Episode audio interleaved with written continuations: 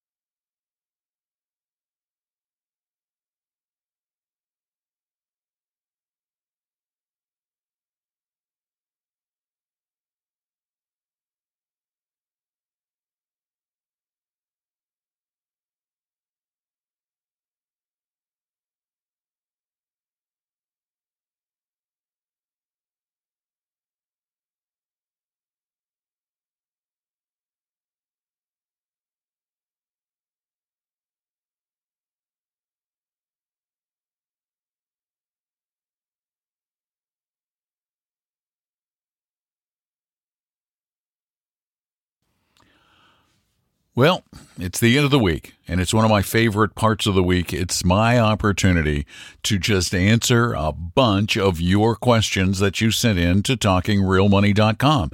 And a lot of you are sending questions into talkingrealmoney.com, and I really, really, really appreciate it because they're great. We really do have some great questions today from the first one right on to the last. So I know I'm going to enjoy today's show, today's podcast. I hope you do. So let's get let's just get started. Let's just get to the questions because they're the best part of the thing anyway. And here we go with the first one. Hi, Don and Tom. Um, my name is Mike, and I was calling. You guys always mention to not invest in individual stocks because the company can go bankrupt and you lose everything. But my question was, what happens um, if you own an ETF and the fund company goes out of business? Uh, I realize it's very very low chance that like a a Vanguard or a Schwab or Avantis would go out of business, but I'm just curious if that's ever happened, and if so, what the what the process is. Thanks a lot. Bye. So you wanted to tell you a great question. Um, it, it's it's never happened, but I'm not in the least bit worried about it happening because here's what would occur: the company that that manages it is a separate entity. They do not hold the securities. Those are held elsewhere. They're held in a separate account and they belong not to the management company, but to the shareholders of the shares of the ETF.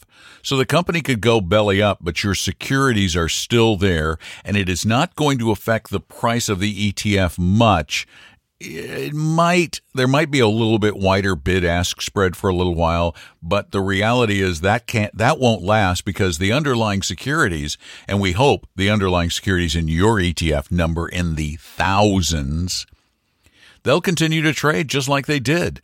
Really basically ignoring the fact that an ETF went an ETF manager went broke unless of course it's part of a bigger problem but th- that would just cause the overall market to decline. But no nothing your assets are segregated from any problem that might occur with Avantis, Vanguard, Fidelity, iShares, whomever it might be. You don't you this is one thing you really don't have to worry about. You do not. They're your assets. You own those stocks in those ETFs. They don't belong to anyone else, nor can they be used to pay off any obligations of the management company whatsoever. If somebody owns shares in the management company, different. You know, they're going to get hit. If somebody owns bonds in the management company, sure, they might get hit. But the shareholders who own the ETFs, nothing, not a darn thing would happen. Thanks for the question. And they're all good. So uh, if you want to send one in, though, our call one in, uh, speak one in, go to talkingrealmoney.com to the contact form and just use your computer mic to uh, speak your question. You can also type them in there if you want, and we'll get to those during some of the other shows, you know, during the weekday podcasts. And you can also call us at 855 935 Talk. Oh, oh, oh, and remember, because this is the Friday show, uh, every Saturday, we talk with you live. It is the only time during the week when we actually take live calls at our same number, 855 935 TALK. And that's between 3 and 5 Eastern, noon to 2 Pacific, when we do a radio show that becomes the Monday and Tuesday podcast. So call us live on Saturdays, 3 to 5 Eastern, noon to 2 Pacific, 855 935 8255.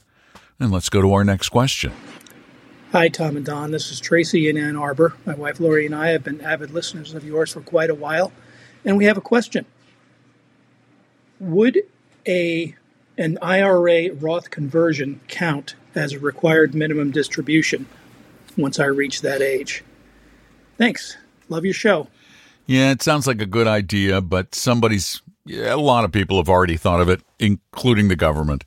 And no, it can't be done.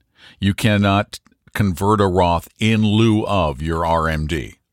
So if you convert a Roth after 73 now, um, you still have to take whatever the RMD was. So you, you do a $10,000 Roth conversion and your RMD is $10,000. Well, you're going to have to pay taxes on $10,000, but 10,000 future dollars are now in a Roth. But no, no, no, no, no. You cannot do a Roth conversion in lieu of a required minimum distribution after 73. I'm trying to remember. I think that's right. Thank you for the question, though. I really appreciate it. And let's take yet another one. Here we go. Hi, Tom and Don. My name is Beth, and I'm so thrilled to be speaking with you. Thanks for everything that you do for all of us. So, I have a question about a bit of unintentional, possible hodgepodgeitis that I may be suffering from. So, I previously worked in a hospital system for 10 years, and I have two different retirement accounts there and a pension that is not being contributed to anymore.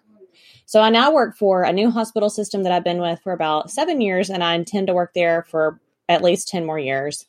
I'm 37, and both my husband and I make around $180,000 a year, so we probably don't um, qualify for regular Roth accounts. But in my old hospital system, I have these two accounts. One is a 401k that is a T. Rowe Price Retirement 2050 Trust Class J account. It's described as TRP Retire 2050J, and I didn't see a ticker on the website. It looks like the expense ratio is 0.27%, and I have $46,000 in that one. And then the other one is a T. Rowe Price Retirement I 2050 Fund I class, and that ticker is TRPMX. It's also described as TRP Retire I 2050 Fund I class, and it looks like the expense ratio for that one is 0.45%, and I have $38,000 in that one. I also have a pension with them that has $36,000 in it. It looks like it gained about 9% interest last year, which is fabulous, but I have a pension question related to that. So with my new hospital system, I have a uh, Roth retirement account that is a Vanguard Target Retirement 2050 fund. The ticker for that is VFIFX, and it looks like the expense ratio is 0.08%. And I have $83,000 in that one. The way it works, uh, as I'm sure you're aware, is it looks like 63% of that is in a Roth portion, and then my um, employer contributions go into a pre-tax portion, and that's the rest of that. So, like 37% of that is in the pre-tax. So, I have two questions for you, really. Should I move my prior 401k and 403b accounts into my and I'm sorry, those those first two accounts are with Fidelity. Those first two accounts and the pension are Fidelity, and then my new account with my new employer is uh, Vanguard. Or I'm sorry, it's Transamerica. It's a Vanguard account. It's a Vanguard uh, portfolio or whatever in a Transamerica account. So, should I move my prior 401k and 403b accounts that have a higher um, expense ratio into my current Vanguard account because the fees are less from what I can see? That's my first question. Then my second question is Is there a situation where it would benefit me to move my old pension into an IRA? I don't really understand this pension situation. I guess it continues to accrue interest until I'm 65 and then it's distributed out like an annuity monthly. But I just feel, you know, working with different hospital systems, I feel weird with having that money there. That, you know, there's always, I mean, who even knows if that hospital system is going to exist in 30 years? It just, it feels weird to have that money there, but I don't even know if I'm, if I have the ability to move it and should I move it? It seems like it, um, gained a bunch of interest last year, but then the prior two years it was only about four or five percent. So would it benefit me to move that thirty six thousand dollars into an IRA or some other type of an account? Uh, I hope this is not too much, and I hope that these are all questions that could benefit other people as well. So, looking forward to hearing your response, hopefully. Thanks so much. Well, thanks, Beth. That's a whole lot of question. Holy cow. You really don't have hodgepodgeitis, though. You, you just have multiple retirement plans, which is not a big deal at all. And they're actually pretty good, all in all. But um, in answer to your question, should you move the old 401 and 403 that are in T Rowe, well, the infidelity in T Rowe Price funds? For a couple of reasons, I would say sure, yes. Matter of fact, why not? well, one, you're going to reduce your expenses by a whole lot as a percentage. I know when we get into half a percent or less, it seems like nothing, but it, it all makes a difference. The only thing you might want to check in is see if there are any administrative fees being charged to participants. There may not be, but uh, that's something you might want to consider if they're there at all.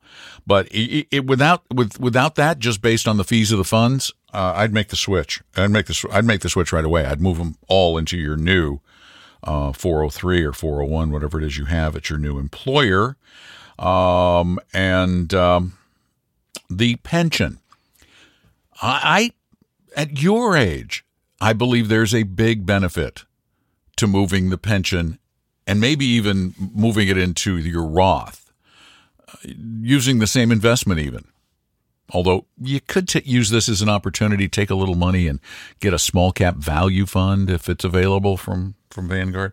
But I, I would I would take it out because at 30 what'd you say 37,000 36,000 uh, it is not going to make for a very big pension and as you said who knows what's going to happen to the hospital in the future it's a de- it's a defined benefit program and if it's a qualified defined benefit program, that's what it sounds like, then it's eligible to be transferred or rolled over. And I would definitely consider doing that. Again, makes life easier and your earning potential long term is likely to be much, much greater, giving you more money in retirement and more flexibility. You can, at that point, if you want, buy an annuity, although I wouldn't. I would just keep doing what you're doing. Thank you. I appreciate you listening, and I, I do appreciate the uh, the question. Once again, if you have questions, go to talkingrealmoney.com. It's really easy. You just type them in or speak them in, which is great. I love it when you speak them in. Um, and everybody, everybody who has a computer should have a decent mic. Although some computers have really good mics built in, particularly Apple's. They have great mics. Let's go to our next question. Hi, Tom and Don. Uh, my name is Daniel. I'm from uh, West Des Moines, Iowa, via Oregon. Um, found your podcast a couple weeks ago through the Clark Howard show. Uh, anyways, um, I guess you could say I had an epiphany about a couple months ago where I decided I was sick and tired of being uh, nickel and dime to death with my uh, Roth IRA Edward Jones, so I moved it over to Charles Schwab just because there's a local branch office here in town. Um, anyways, um, I've transferred over into their uh, intelligent portfolio Roth IRA, and I have some extra cash left, about ten thousand dollars, and I'm just not sure what to invest it in. Uh, probably a brokerage account, although I know there's the three fund theory. Uh, index funds, ETFs. I know Schwab has SCHD, which I guess is their dividend, SCHD growth, um, foreign markets, REITs, all that. So, uh, you know, I just kind of let my advisor do it for the past however many decades. It seems like 15 years. So I'm just not sure if you can kind of give me some advice as to what, uh, you know, if I should go the ETF route or the index fund or maybe even just a target date fund. Uh, I'm 41. I got about 130,000, 150,000 somewhere in there uh, in my uh, Roth. Uh, I'll be starting a job in Amazon in July. Uh, that'll bump up my pay. Uh, plan to put 25% in the IRA, so that would be about $1,500 a month. hopefully, I can do that for the rest of my life for the next 20 years or so, plus the additional 6500 into my uh, Roth every year. I fully fund it every year. Uh, at least I have been able to for the past five years or so. Uh, anyways, just thought I'd know, reach out. Uh, this may be more of a question for your uh, a one hour consultation, but I just wanted to find out and kind of get some ideas since uh, I haven't really done any of my own investing in you know a brokerage fund other than just handing the reins over to the advisor and asking a couple questions. Um, and I am more of a uh, aggressive, moderately aggressive, moderately aggressive growth. So I like to kind of roll the dice. Uh, anyways, uh, thanks for your help and enjoy the show. Smart move, Daniel. Going from Ed to Schwab, going from Ed to Charles, going from Edward to Chuck. Uh, and you're using their um, their advisory program. And if you're happy with their advisory program, uh, then I would probably it's, it's it doesn't cost anything because you know you, you, they make money off the cash. I would probably go ahead and put that ten grand if that is long term money. Uh, I would probably just move it over into the uh, into the Schwab account. I, I, think I'd keep it simple. I don't know what you own in the intelligent adve- uh, uh investor program or intelligent advisor, but um, I would assume you have good diversification, low cost index style or passive. Uh, what's the what's the word for them? Uh, they don't like passive anymore. Uh, evidence based. That's it. Evidence based funds. Then uh, just add to that portfolio and let your manager build it to fit what you're already doing. I don't want to add any outside changes unless what they're doing is just really wrong, which I don't know because I don't know the portfolio. And if that's the case, then you just redo it and do it on your own from scratch. But if they're doing okay, give it to them. Let them find the right place within the portfolio for that money, given that it's long term money. Thanks, Daniel. Appreciate the call. Glad you're listening. And let's just sneak in one more, shall we? I think we shall.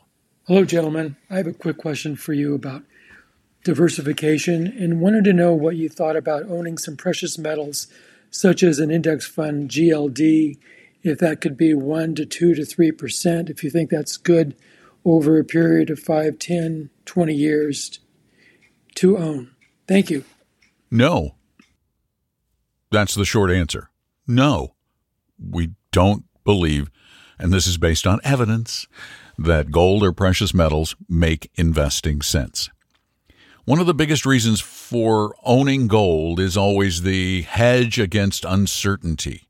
Well, when you own GLD, which is an ETF of gold and precious metals, you don't actually have it in your possession. So if, uh, you know, the fungus in The Last of Us hits the world and, uh, you notice when they walked, if, if you've ever, if you watched Last of Us, the recent episode, they walked into a bank and they didn't even bother going into the vault. They just didn't care.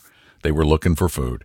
Um, if that happens, even gold isn't going to be worth anything. Gold kind of works as an inflation hedge, but uh, if you as an inflation hedge, all it's doing is keeping you even. Well, long term, you probably should be able to do a lot better than even. And look at the returns long term for gold. See, we don't like investments that have a 15 year return of 5% per year when you could have made far more than that in a well diversified portfolio. Uh, so it doesn't meet any of our criteria. Gold cannot become more valuable, it just can't. Uh, there is, while they claim there's a finite supply, is there really a finite supply of gold? I don't believe there is a finite. I, in fact, I believe there is close to an infinite supply of gold. If the price is high enough, People will find it somewhere, the bottom of the ocean, on an asteroid in space. They'll find more of it, so it's not finite. It serves very few purposes. It is not used as a currency, and it is unlikely to ever be used as a currency because it would take a global apocalypse for that to possibly happen. And then in that scenario, the global currency will likely be guns and food. So, uh, no, I don't think it does anything for your portfolio except maybe give you the tiniest of little inflation hedges. Thank you for the question. Thank you all for the questions. They were really, really good this week. And uh, if you have some questions about money, anything to do with money, it's not just investing, although, of course, that's our area of specialty or of expertise, greatest expertise but we will try to find you the answers if we don't have them for almost anything money oriented. And you can send those questions in or talk them in at talkingrealmoney.com or call them in anytime at 855-935-TALK.